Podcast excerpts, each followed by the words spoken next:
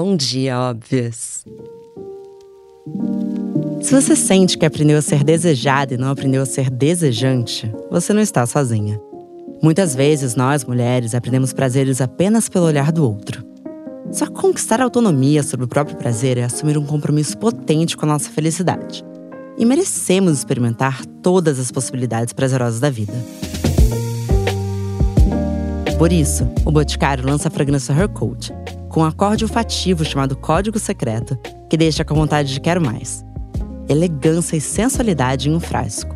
Aliás, aproximando seu celular da embalagem, você é convidada a ter conversas corajosas no espaço digital Hotel Her Code, com conteúdos exclusivos que te guiam e te instigam ainda mais essa trajetória pelo próprio prazer. Afinal, o prazer é todo nosso.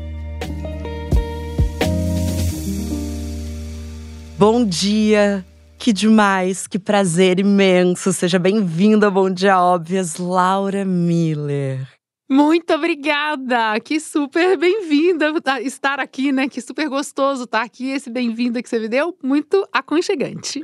Prometo que eu não vou fingir que nenhuma pergunta minha veio da minha da amiga da minha prima. Tá bom. e se você não tem a referência, é porque você não teve metade da sua educação sexual feita por essa mulher no Altas Horas durante 15 anos? Conta. Isso. Entrei em 2007. Eu tinha acabado de lançar um livro de perguntas e respostas para o mundo jovem, para adolescentes. E caiu nas mãos do Serginho, do Altas Horas. E era bem a proposta do quadro. Aí, em 2007, me chamaram para eu fazer uma entrevista e que, se fosse legal, eu ia ser contratada por três meses. De três meses viraram seis, de seis virou até o fim do ano. E até o fim do ano eu fiquei 15 anos. Uau! Foi bastante tempo. É bastante tempo. Mas você é psicóloga e sexóloga. Sim. Primeiro eu me tornei educadora sexual, sexóloga, educacional, e depois eu fui fazer psicologia como segunda formação. A minha primeira formação de todas é jornalismo.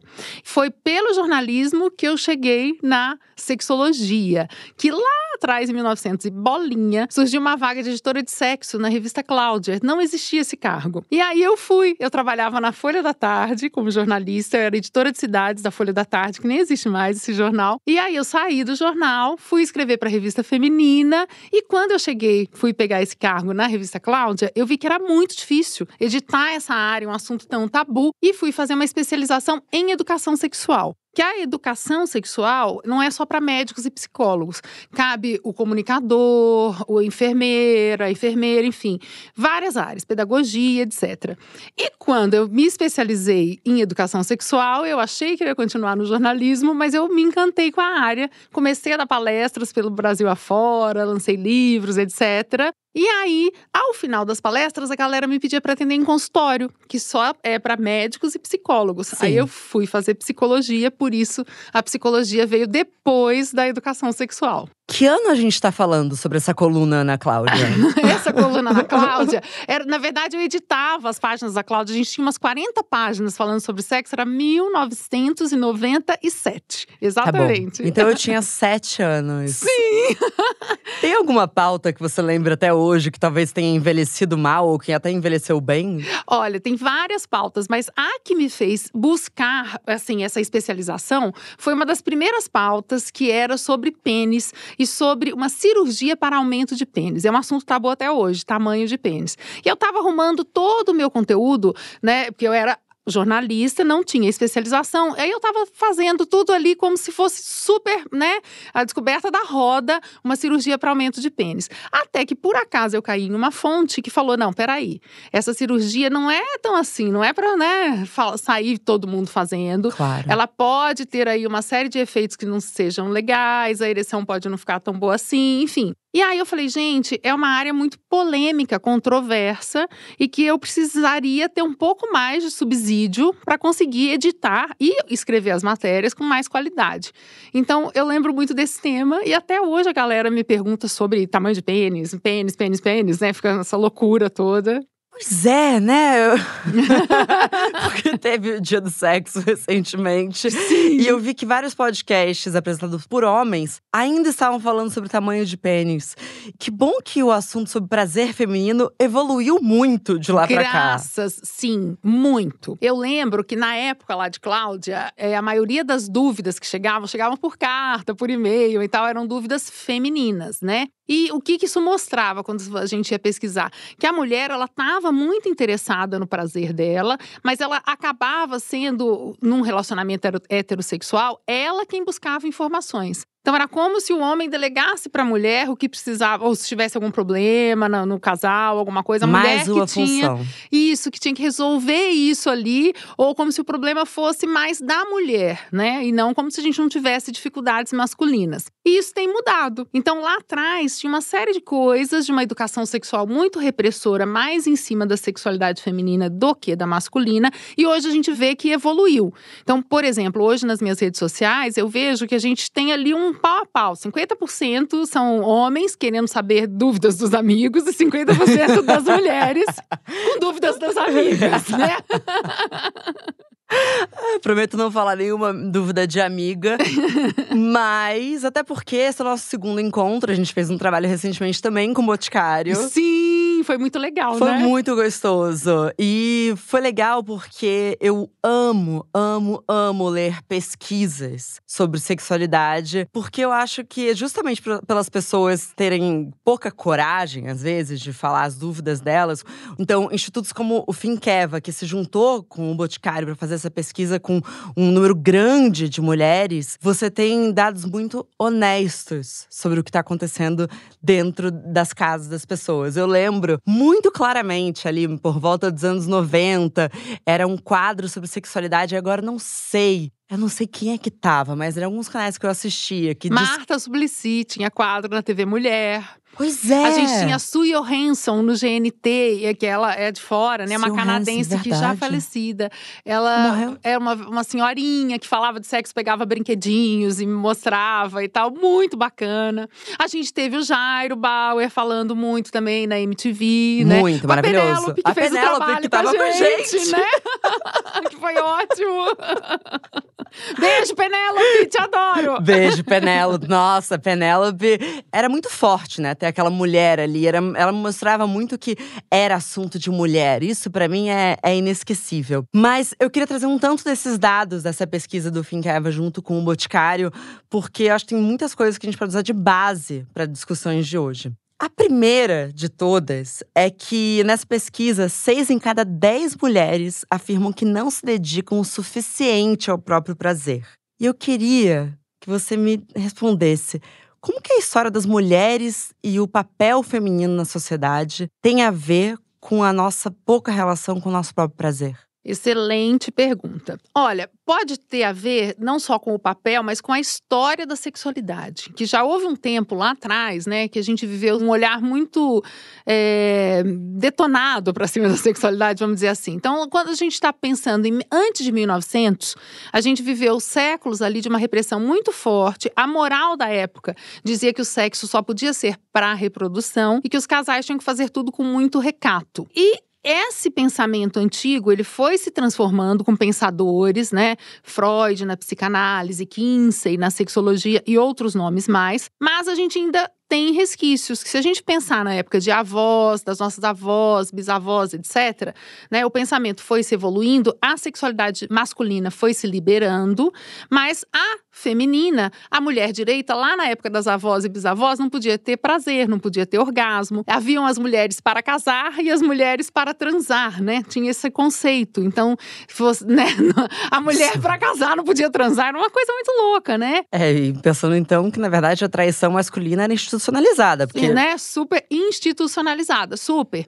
E aí, a gente tem também uma cultura que pesa a mão em cima dos homens, né? Por exemplo, isso até hoje. O homem tem que ser super viril, ele tem que ter sempre desejo, sempre ereção, sempre isso, sempre aquilo. E ainda hoje a gente tem, mesmo com toda essa abertura, e aí a gente chega na sua pergunta, né? Mais na atualidade, a gente ainda tem hoje mulheres pensando que tem que ter um recato, com aquele pensamento lá de 1900, que ela tem que ser quase virgem, né? Que ela tem que. Ela não pode tomar atitude na hora do sexo, ela não pode se masturbar, não pode pedir coisas, não pode desejar coisas.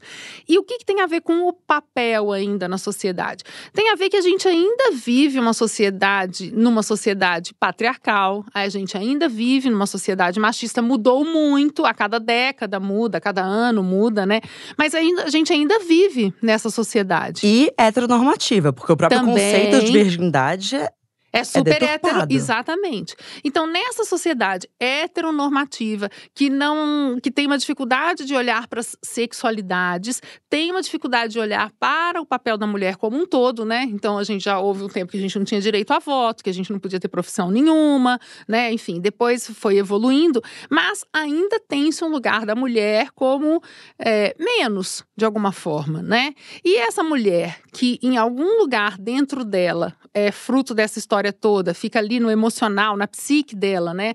Toda essa história da sexualidade e toda a história, enfim, geral, né? Política, econômica, social, etc, etc. Quando ela vai pra cama, às vezes é muito pesado o tema sexo. Às vezes ela não tem coragem de tocar o próprio corpo. Às vezes ela não tem coragem diante de tudo isso, né? E dos papéis que ela tem, enfim, né? Às vezes ela não tem coragem de falar não, né? Assim, ela tá ali, ali com o parceiro, não tá muito afim. Às vezes ela topa transar porque ela acha que se ele tá procurando, ela tem que tá afim. Então ela nem tá tão afim, ela não tem muita coragem de se colocar. Eu acho que não só coragem, mas eu acho que tem uma educação sexual que a gente teve pelas revistas e pela cultura. Eu, eu nasci em 1990, né? Uhum. É que a gente aprendeu que a gente deveria ao máximo constranger o homem, porque o sexo era uma maneira de conquistar o homem. Então parecia desde sempre que o sexo pertencia ao homem, a gente entrava ali para conquistar, para quem sabe ele se apaixonar por nós. Então, aquela coisa das revistas, 10 maneiras de enlouquecer um cara na cama. Uhum. Eu nunca li uma matéria quando eu tava na minha adolescência, 10 maneiras de você se enlouquecer na cama. Então, até a questão de fingir um orgasmo, eu sinto que grande parte da nossa performance, eu digo não de algo falso, mas de performance mesmo Aham. sexual, Sim. como mulheres, tem a ver com como que a gente vai fazer com que esse cara acabe satisfeito e a gente, quem sabe, tenha conquistado um homem. Pode ser, você tem toda a razão. Então tem esse olhar, sim. E curiosamente, hoje a gente tem também uma parcela gigante do- de homens que precisam do orgasmo feminino. Então precisam também aí no- nos relacionamentos hétero, né? Precisam ver que a mulher chegou ao orgasmo quando você fala em fingir, né? Então para eles, para eles se sentirem bem também, ela tem que ter chegado ao orgasmo. Aí vira uma obrigação, né? Sai do não posso ter orgasmo da época das bisavós e agora eu tenho que ter porque o cara quer ver, enfim. Isso Ah, gente, vocês é sabem, muito louco, eu vou te né? contar uma coisa que e não é de ami é um papo de amigas, mas é que tá rolando agora. Bom, eu, eu, eu me separei recentemente, né? Recentemente não, vai, faz seis meses. Eu Ah, é me se- recente, é, É recente? Tá, recente. tá bom. Mas é que eu sinto que não é tão recente. E aí, uma amiga minha, e é verdade, ela falou: olha, Marcela, você vai agora ser confrontada com, a- com o novo fenômeno dos homens héteros. Eu falei, qual que é ela? De repente, todos eles gostam de fazer sexo oral. então a gente saiu de um lugar em que os homens não faziam, ou sei lá. Uhum. Enfim, na minha realidade isso nunca existiu, mas ela disse dessa maneira. Aí agora todos eles falam: eu vou te chupar e você vai gozar. e você tem que saber, Marcela, que você não vai gozar, porque quem promete assim não vai cumprir. Ai, meu Deus.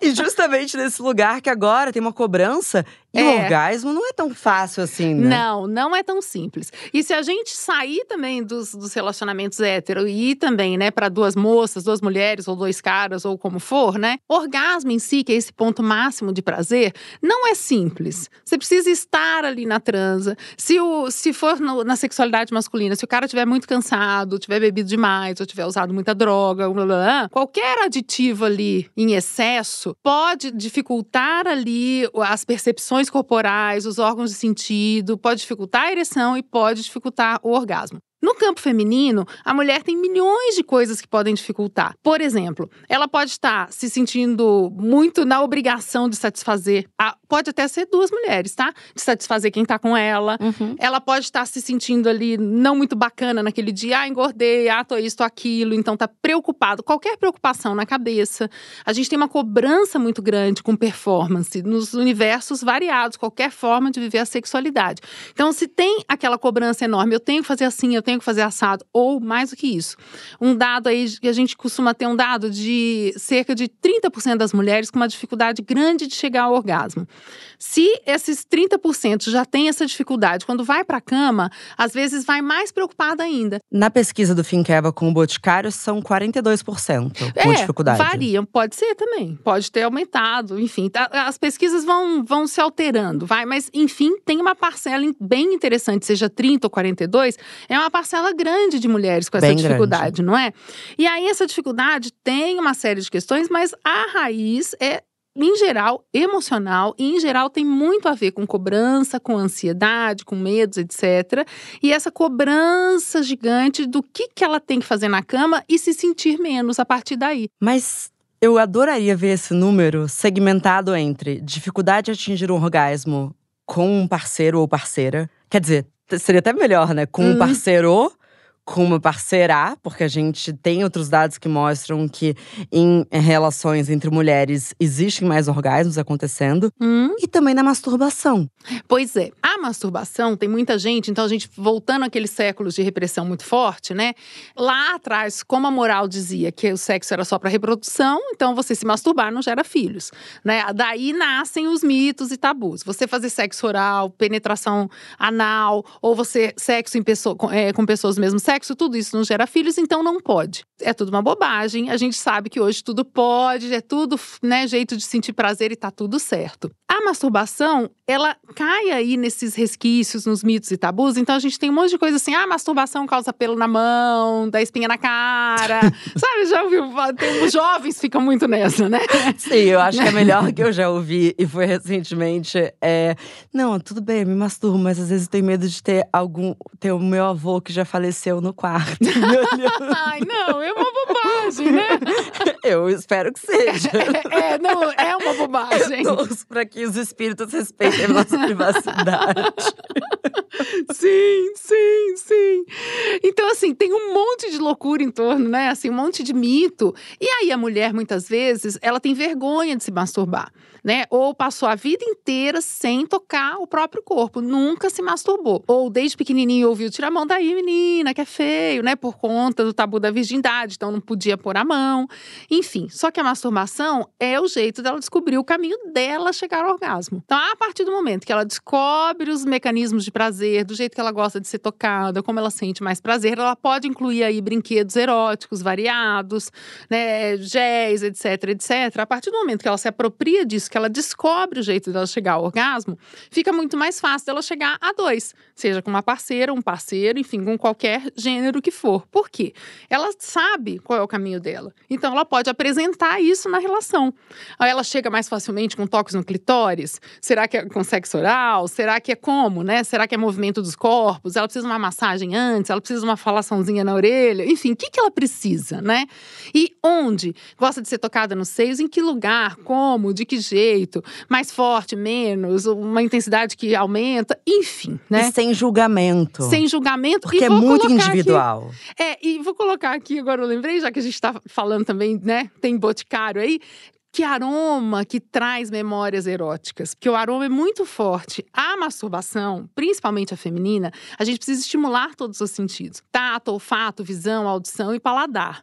Mulheres são muito imaginativas homens são mais do visual. A mulher, por ser muito imaginativa, um aroma envolvente que remeta ou que a leve para um lugar de muito prazer, que é, né, ou um lugar que ela se sinta poderosa, que ela se sinta, né, isso ajuda muito na imaginação erótica, porque o aroma vai fazer com que ela remeta a essa imaginação erótica. Ela pode ouvir também uma música ou um som que seja estimulante. E essa imaginação é que vai ser poderosa para ela chegar ao orgasmo. A partir da imaginação, ela vai tocar o próprio corpo, vai fantasiar, né? Então vai dar asas a essa fantasia, vai encontrar os seus mecanismos de prazer e aí vai ter excelentes orgasmos. E fantasia é do fantasiar a realidade. Então você tem uma realidade crua e você pode colocar uma vela, um incenso, Sim, uma música. claro. Isso também é fazer um clima de fantasia, pode ser? Totalmente. Qualquer coisa que povoe a sua imaginação, a gente pode chamar de fantasia.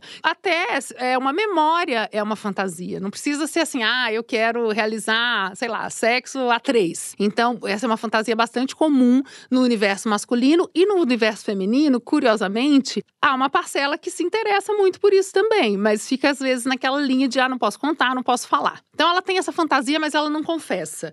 Só de ficar ali na imaginação, por que, que essa fantasia não pode vir, por exemplo, na hora da masturbação? Ou a fantasia que for, ah, eu nunca experimentei, por exemplo, a mulher quer falar, ah, eu não quero experimentar sexo anal. Ah, eu tenho medo. Mas por que, que não pode, na hora da fantasia, se imaginar e se sentir num, num momento, né, gostoso? Sim. Qualquer imaginação ela pode ter, tanto de coisas que ela deseja, quanto de coisas que ela já viveu e que foi bacana, então ela pode resgatar, ou deixar que emerja na hora as imagens que vierem na, né, na cabeça dela. Enfim, fantasiar, e pode ser isso que você diz também. Pode ser preparar o ambiente, deixar o ambiente incrível, tá fantasiando a realidade, tá ótimo, tá valendo. Mas também lembrem-se que, sei lá, a gente vive uma vez, né? Na minha opinião. Acho que é importante realizar suas fantasias. Sim, sim. E tem dados aí que as fantasias femininas, elas circulam muito. Olha que interessante. Eu não sei dados aí da pesquisa, mas é, já ouvi de outras pesquisas que tem dados que falam que a fantasia feminina, ela vai muito para um lugar que envolva o afeto. Por mais que a gente fala que sexo é uma coisa, amor é outra, e é mesmo, amor é um sentimento, sexo é a prática.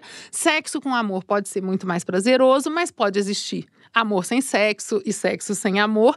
Mas nas fantasias femininas, quando existe um clima de romance afetivo, sei lá, sexo numa cachoeira, num lugar paradisíaco, num lugar em que ela é envolvida, etc, etc, ou num lugar em que ela é pega, sei lá, no banheiro de não sei o quê. Mas é, são fantasias que vão levá-la a uma estimulação num crescente e que combina Aham. com o timing da mulher de chegar ao orgasmo.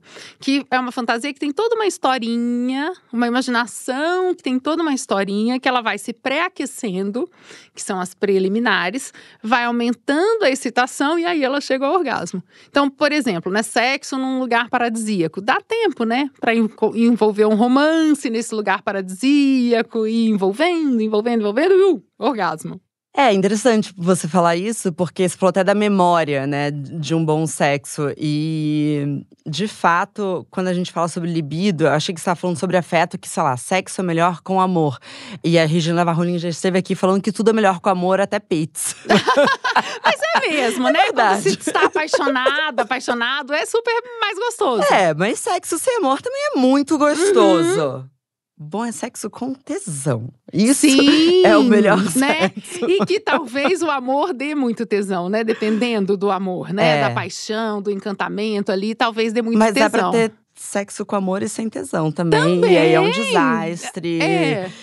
Na verdade, tudo pode, né? E tudo acontece. E a- acho que esse é um ponto. Tudo acontece. E pode tudo acontecer numa mesma relação. Horas Sim. de mais amor, horas de menos amor, horas, enfim. E você com você mesma, né? Na sua história sexual, tudo pode acontecer. Momentos mais apaixonados, momentos menos, momentos de mais tesão, momentos de menos, enfim. E tudo bem. Então, naturalizar essa história toda, entender que a gente é feito de altos e baixos, de erros e acertos, de momentos bons e momentos ruins, entender e aceitar não quer dizer estagnar. Quer dizer, Sim. aceitar, né? Que é o curso da vida. A gente não tá sempre, né, em super em alta, né? Ai, acordei ali maquiadíssima, cabelos maravilhosos, né? Não, não é assim. A gente, cada dia tá de um jeito, né? Tem dia que a gente acorda mal, tem dia que a gente acorda bem. E se a gente ampliar essa noção, tem dia que as relações estão mais legais, tem dia que não vão estar tanto assim. Então, aceitar esse fluxo da vida também é um ingrediente para se cobrar menos e viver o prazer de um jeito mais saudável. E os nossos ciclos, eu vejo claramente, Por exemplo, Sim. quando eu tô de TPM ou menstruada, eu não quero sair de casa. Uhum. Eu, assim, nossa, tá bom, eu vou pedir uma comida, ver um filme e dormir. e aí dá, sei lá, duas semanas, eu tô assim, nossa, preciso sair, preciso colocar um look, preciso fazer alguma Aham. coisa. O Luiz Arruda, meu amigo, fala que eu fico com crazy eyes. e aí eu sei, eu tô ovulando. Ai, sim, tem tudo a ver, né? A gente muda muito ao longo do Muda. mês. Então, mulheres são de fases mesmo, né? Então a gente tem toda essa orquestra hormonal aí que faz parte da história. E também tem toda uma mudança ao longo da vida também. Então, adulto jovem é de um jeito, adulto maduro é de outro, terceira idade é de outro. Sim. Mas vale dizer que a gente pode viver o prazer em todas as fases, né? Se aceitando, se renovando e se respeitando, né? Respeitando seus limites e suas possibilidades. E abandonando a ideia de um roteiro único de como Sim. deveria ser o sexo. Isso aí. Eu amei um dado nessa pesquisa do Boticário que 20% das mulheres afirmam que a busca pelo prazer foi potencializada quando entenderam que sexo não é só penetração. Queria ouvir de você, Laura, quais outros mitos que foram normalizados sobre o prazer feminino que acabam nos afastando de estar com uma relação melhor com ele? Olha, você vê como tem a ver com os séculos de, de repressão lá da moral diante de 1900, tudo a né? ver. Sexo só podia ser com penetração, né? Vaginal. E aí, quando você Senão fala… não seria útil. útil e não seria o sexo, né? Válido, vamos dizer assim. Então aí você vê nesse dado, né, das mulheres que quando se liberam disso e entendem que ela pode sentir outros prazeres, está tudo certo. Tem outros mitos também. Tem um mito que eu gosto de falar muito, que tem muito a ver com a atualidade, que é o mito do corpo perfeito. Que é só se eu tiver um corpo perfeito, com tudo em cima, que eu vou ser desejada, que eu vou desejar, que eu vou dar prazer e que eu vou sentir prazer. E isso não é verdade. Porque, na verdade, o que tem mais a ver com toda a história é a sua cabeça, é seu- as suas emoções, né? Como é que você tá com o seu emocional, com seus sentimentos. Então, se você tá bem de cabeça, vamos dizer assim, você tá bem com você mesma, o sexo vai ser melhor ainda. Eu sempre digo isso. Não é necessariamente o corpo. Agora, se você tá se olhando com menos valia, né? Então, ai, tô isso, aquilo, é só se depreciando, não tá legal. N- não dá pra gente se olhar com olhares tão bravos assim, né? Tão depreciativos. Estou enrolando a língua. Depreciativos, assim, né? Depreciativos. Enfim, Você acha que a autoestima, então, é uma preliminar? com certeza, né? Você cultivar aí a sua autoestima e não se cobrar tanto é algo fundamental para que você tenha aí, né, um pré-aquecimento, uma preliminar bacana para o sexo. Esse dado está na pesquisa. Hum. É, o quanto as mulheres que estão com a autoestima delas em dia, elas têm uma vida sexual mais saudável. Mas olha que loucura. Também é, se comprovou que as mulheres se importam e se cobram mais com os padrões de beleza em relação a elas mesmas do que ao outro. Sim. Porque quando elas pergun quando perguntadas o que mais as atrai num parceiro, a aparência física é um dos atributos menos citados. Então, na verdade, elas. E aí, falando aqui, obviamente, sobre mulheres heterossexuais. Na verdade, elas estão se importando muito pouco com a aparência do homem, mas a delas elas estão se cobrando o tempo todo. É, É, um sintoma do que a nossa sociedade faz com a gente, é, né? a gente tá numa sociedade meio adoecida, né? E que é o tal do mito do. A gente pode chamar de mito do corpo perfeito, ou o mito que quiser, né? Então é a mulher se preo- preocupada. Claro, vamos lá, né? A gente tem que se preocupar com a aparência um pouco? Claro, né? Por exemplo, nós duas aqui, a gente se arrumou pra estar aqui bonitinha. Vocês não estão vendo, mas a gente se arrumou bonitinha, não sei o quê, não sei o quê, não sei o quê. Eu né? tomei até um corticoide pra estar Tomou aqui. um corticoide, né? Tá. É verdade, ouvintes, eu estou com amidalite. Então. Força pra mim. Isso, força! Enfim, é bacana a gente se apresentar para o mundo, se cuidar e se apresentar para o mundo, sim. Mas o que é a questão é o grau disso, né? Então, o excesso dessa preocupação, o excesso de ênfase na aparência pode não ser muito saudável em nenhum setor da vida. E na sexualidade, certamente não é. Então, assim, você se cuidar, você manter ali de uma, né, se sentir bem, ok. Mas não dá para você se exigir, por exemplo, né? Vamos lá, eu sou uma mulher de 53 anos. Se eu me comparar comigo mesma aos 23, tem uma mudança de 30 anos. Não dá para eu me exigir, né, ter Sim. aquela pele, aquele cabelo, aquele viço dos meus 23 anos. Então a gente precisa se olhar também, entender que o tempo passa. E se a gente pega uma jovem, né, uma pessoa mais jovem, de 30, se ela se comparar também com os 20, ela vai perceber diferenças, né? A gente pode sempre melhorar? Pode, mas a gente tem que aceitar a fase que a gente está. A gente precisa tomar cuidado para não se comparar demais com outras pessoas, né?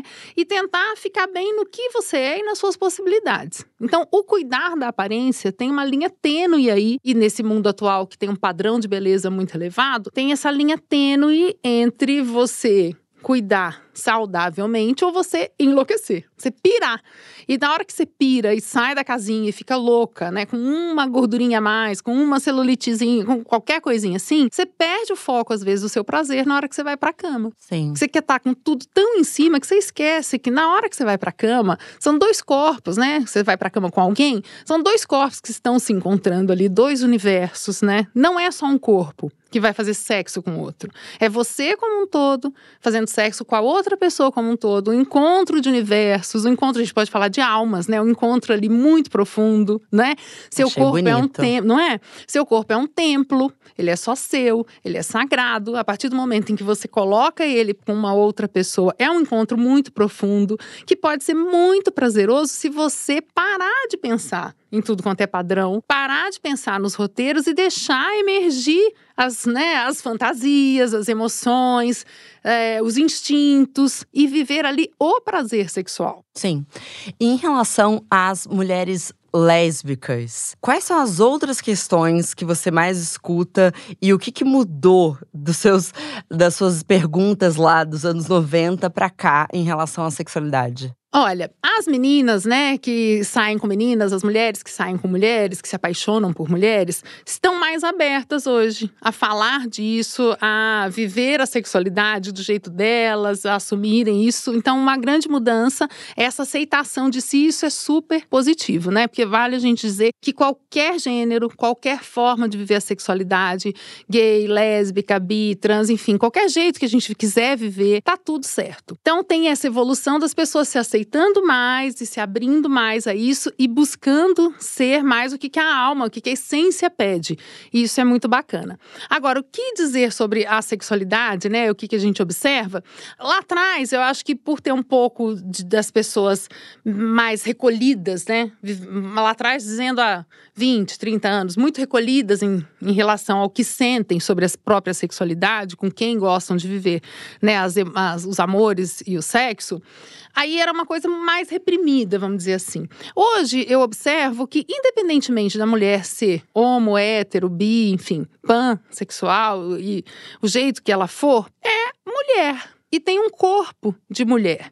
Se for uma mulher trans também, tem uma cabeça de mulher, né? Mesmo que ela ainda esteja num processo de transformar ali o seu corpo. Então, eu olho para um feminino como um todo.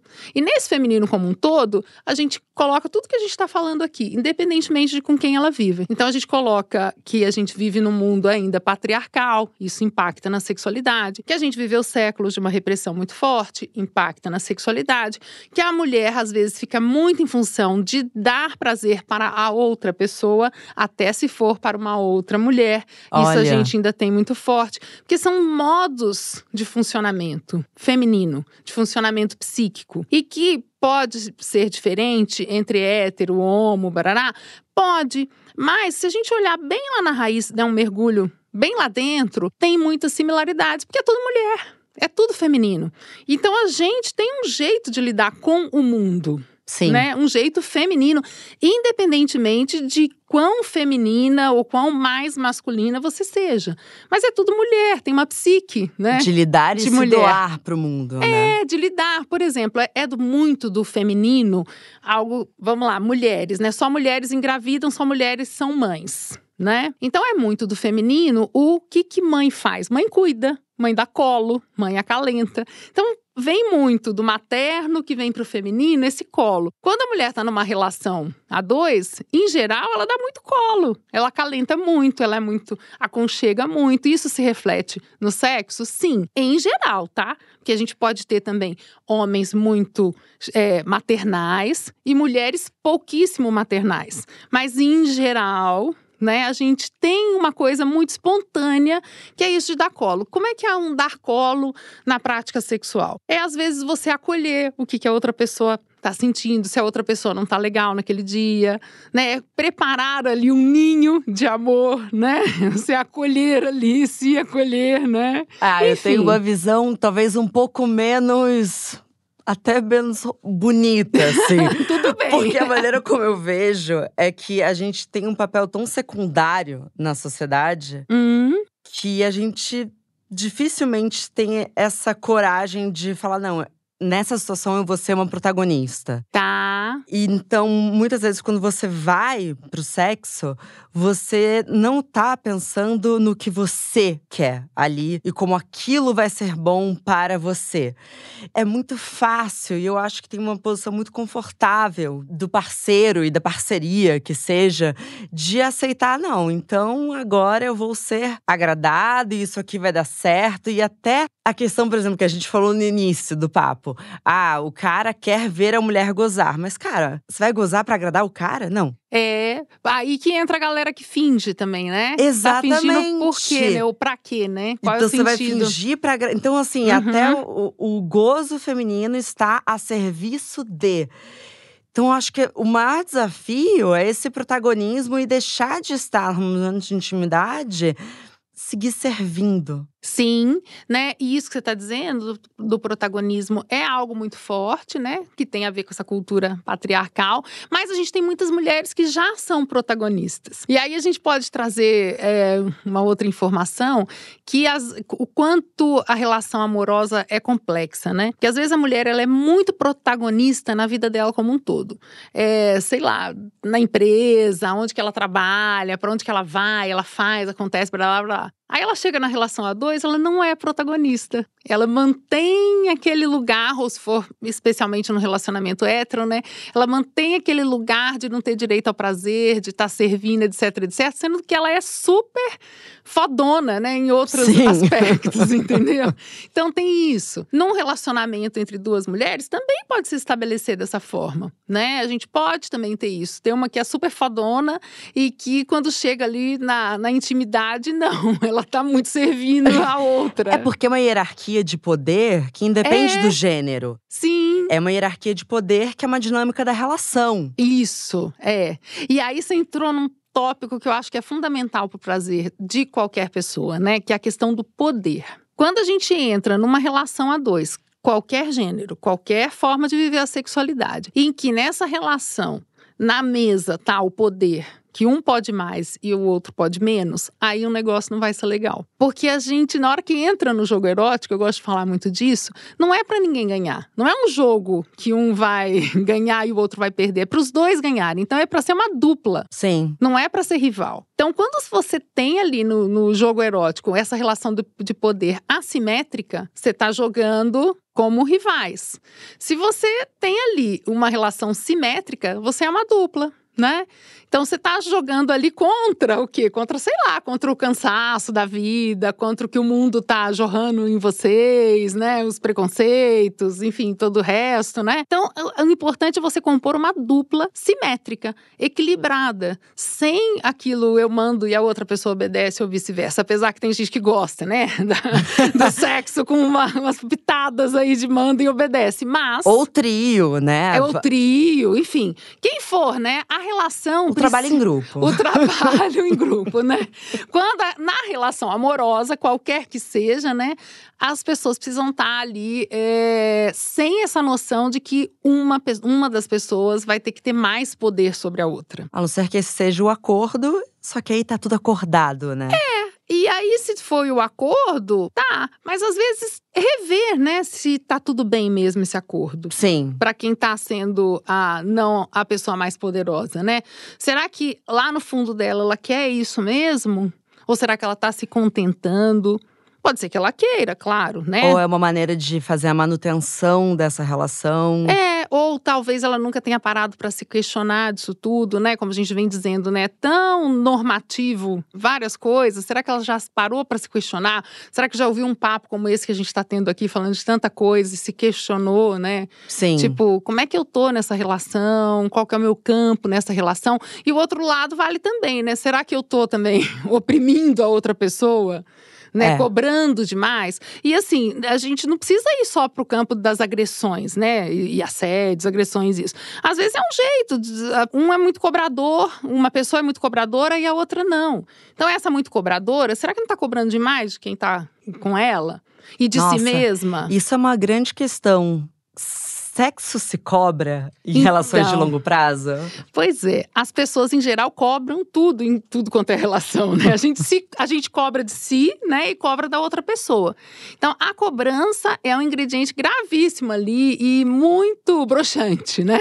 E muito É muito broxante. total, né? E eu vejo isso repetidamente. Já passei por isso, já vi outras mulheres passando por isso. Você me cobrar sexo não vai fazer com que eu queira transar com você. Pelo contrário, se você quer transar comigo, você vai ter que criar um contexto que me dê tesão. Falar que a gente não transa há tanto tempo, então você acabou de ganhar mais tempo sem transar comigo. É, cobrança não é legal. E isso a gente vê, se a gente pensar em relacionamentos héteros, a gente vê sim homens cobrando mulheres, mas a gente vê também mulheres cobrando homens. Claro. Então a gente vê cobrança de tudo quanto é lado. E em relacionamento gay, relacionamento lésbico também, cobrança. Por quê também? Aí a gente começa a olhar para o mundo fora da gente, né? A gente tem cobrança em tudo quanto é área. Cobrança profissional, cobrança financeira, cobrança econômica, cobrança, cobrança. A gente está num muito, muito, num mundo muito cobrador, né? Cobrança estética, que a gente falou agora há pouco, né? De aparência e tal. Sim. Então, toda essa cobrança que tá fora, o mundo jorra coisas dentro da gente. Isso impacta. Fica ali em ebulição dentro da gente. Tudo isso que a gente está vivendo. Então, às vezes, essa personalidade que já é mais cobradora nesse mundo cobrador, vira ali um casamento perfeito. E quando você vê, você tá cobrando demais de si mesma e da pessoa que tá do lado. E aí não é legal. Só que a gente não é perfeita. Então a gente, tudo bem, né? Tá cobrando, também não precisa, né, ficar se punindo tanto, só tentar pegar um pouquinho mais leve, porque vai ser melhor pra você e pra sua relação. Mas vamos lá, então se você está numa relação e você sente que você gostaria de estar fazendo mais sexo do que você está fazendo, Hum, não cobre, faça o quê, Laura? Converse. Boa pergunta essa. Excelente pergunta. É diferente você abrir o campo do diálogo e um diálogo construtivo, afetivo, amoroso e você cobrar. Cobrar é colocar o dedo na cara e falar: por que você não fez isso, fez aquilo, lá, lá, lá", né? A gente sabe cobrar. Agora, será que a gente sabe ter um campo construtivo? Aí é um exercício. Que às vezes a gente não consegue nem imaginar como é que esse campo construtivo, qual é que é esse campo afetivo. É um campo mais acolhedor.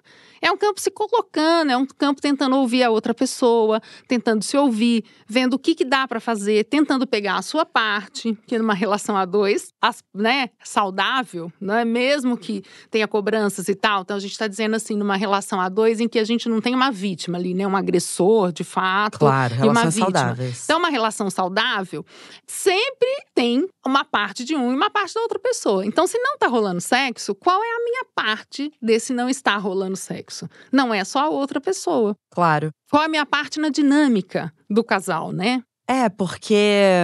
Inclusive tá na pesquisa isso, mas não nem precisaria estar, porque a gente sabe. Estresse é um grande inimigo da libido. Com certeza. Então, ao invés de pensar em como fazer sexo em meio ao estresse, talvez o ideal seria pensar como desestressar, né? Arrasou! Isso Desopilar aí! um pouco. Exatamente! Isso aí é. Sabe o que eu escuto muito? Às vezes eu tô, sei lá, dando palestra e as, e as pessoas gostam de dar testemunhos ou fazer perguntas e tal. Então já ouvi muito casais ou pessoas individualmente falando que tava com uma questão sexual grave e foi fazer uma viagem. E aí levou, sei lá, 10 dias na viagem, na hora que passou todo o estresse, descansou um pouco, aí rolou aquele super sexo da vida. Naqueles Sim. Relacionamentos de longa data. O que aconteceu? Permitiu se desestressar, né? Os dois permitiram se desestressar, né? Ficar à vontade, curtir um pouquinho a viagem, sair daquele universo, não sei o que, não sei o que. E aí rolou um sexo legal. Viagem é infalível, todo mundo sabe, só que geralmente é só uma vez ao ano. Eu vou dar uma dica que é praticar esporte juntos. Também, boa ideia. Porque dá uma sim. desestressada, é, uma claro. endorfina. Chega em casa, toma um banho, E vai. vai. E também, talvez, né, pensando no dia a dia, o que cada pessoa pode fazer por si, né? Pra se desestressar. Claro. Né? Então, assim, no seu dia, o que você precisa? Você precisa de 20 minutos de meditação? Você precisa, sei lá, acordar mais cedo e ficar olhando, sei lá, olhando para o céu? Não sei. O que você precisa fazer por si? Né? Ou ao final do dia, né? Que você vai encontrar com seu parceiro ou sua parceira. O que, que você precisa fazer? Você vai fazer um banho longo, você precisa de um tempo, ou não dá para ser ao final de um dia, tem que agendar, sei lá. Então, é, o sexo também passa aí por um, por um profundo autoconhecimento. Claro. Você precisa ter um caminho de autoconhecimento, né? Descobrir aí do que você gosta neste momento. Porque a gente evolui e a gente involui, ou seja, a gente se transforma, né? Então, o que, que a gente precisa nesse momento? E olhar para outra pessoa. Isso também é um bom campo de diálogo, em vez de ser cobrança, né? Como é que você tá agora? O que, que você tá curtindo? O que, que você não tá? O que, que você gostaria de fazer? O que, que você não gostaria? É, ao invés de cobrar, que tá fazer uma massagem. É, claro, super, né? É. Viu que a pessoa tá estressada? Quer dizer, tem gente que odeia massagem, mas pra quem gosta? É, às vezes também não precisa ficar só no verbal, pode ser no não verbal, né? Uhum. Você pode receber a pessoa com algo ali super gostoso, super estimulante, e que não precisa ser também ir para um estereótipo, ah, a mulher tem que estar numa super lingerie, num super... não. Você pode receber, sei lá, com uma cama gostosinha, com um cheirinho gostoso e fazer uma massagem incrível. Pronto. Para, e qual é, é, isso essa massagem existe. incrível? Você precisa ser uma super massagista, ter feito curso na Tailândia? Não, né? Solta a sua imaginação. Nossa, haja cobrança, né? Não ah, vou é? fazer massagem, mas eu não sei fazer massagem, mas você não gastar minha massagem. Exatamente. Não, põe a mão, passa a mão, passa um óleo gostoso de massagem, passa, Por que põe a que a mão gente na é massa. assim? a gente é louca. Porque a gente é mulher. Mas homem também, né? Porque a gente é ser humano, vamos dizer Eles assim. também. Eu tenho conversado com alguns amigos meus e assim, eles também estão em parafuso, É, tá? é complexo. Estão em parafuso. Eu acho que é isso, é porque a gente é ser humano e ser humano é complexo. E a gente é bem, assim, fora da casinha em alguns momentos. E tem essa casinha da cobrança, que a gente está falando o tempo todo. Então, tem todo um universo exigente demais, padrões para tudo quanto é lado. E isso impacta na sexualidade. Não tem como, impacta muito, negativamente, né? Laura, querida, obrigada. Nosso tempo acabou, mas foi uma delícia Foi de bom conversa. para nós! e espero que para todo mundo que esteja ouvindo. Não teve massagem, mas foi bem prazeroso. Muito obrigada. Eu que agradeço. Beijo enorme. Beijo enorme.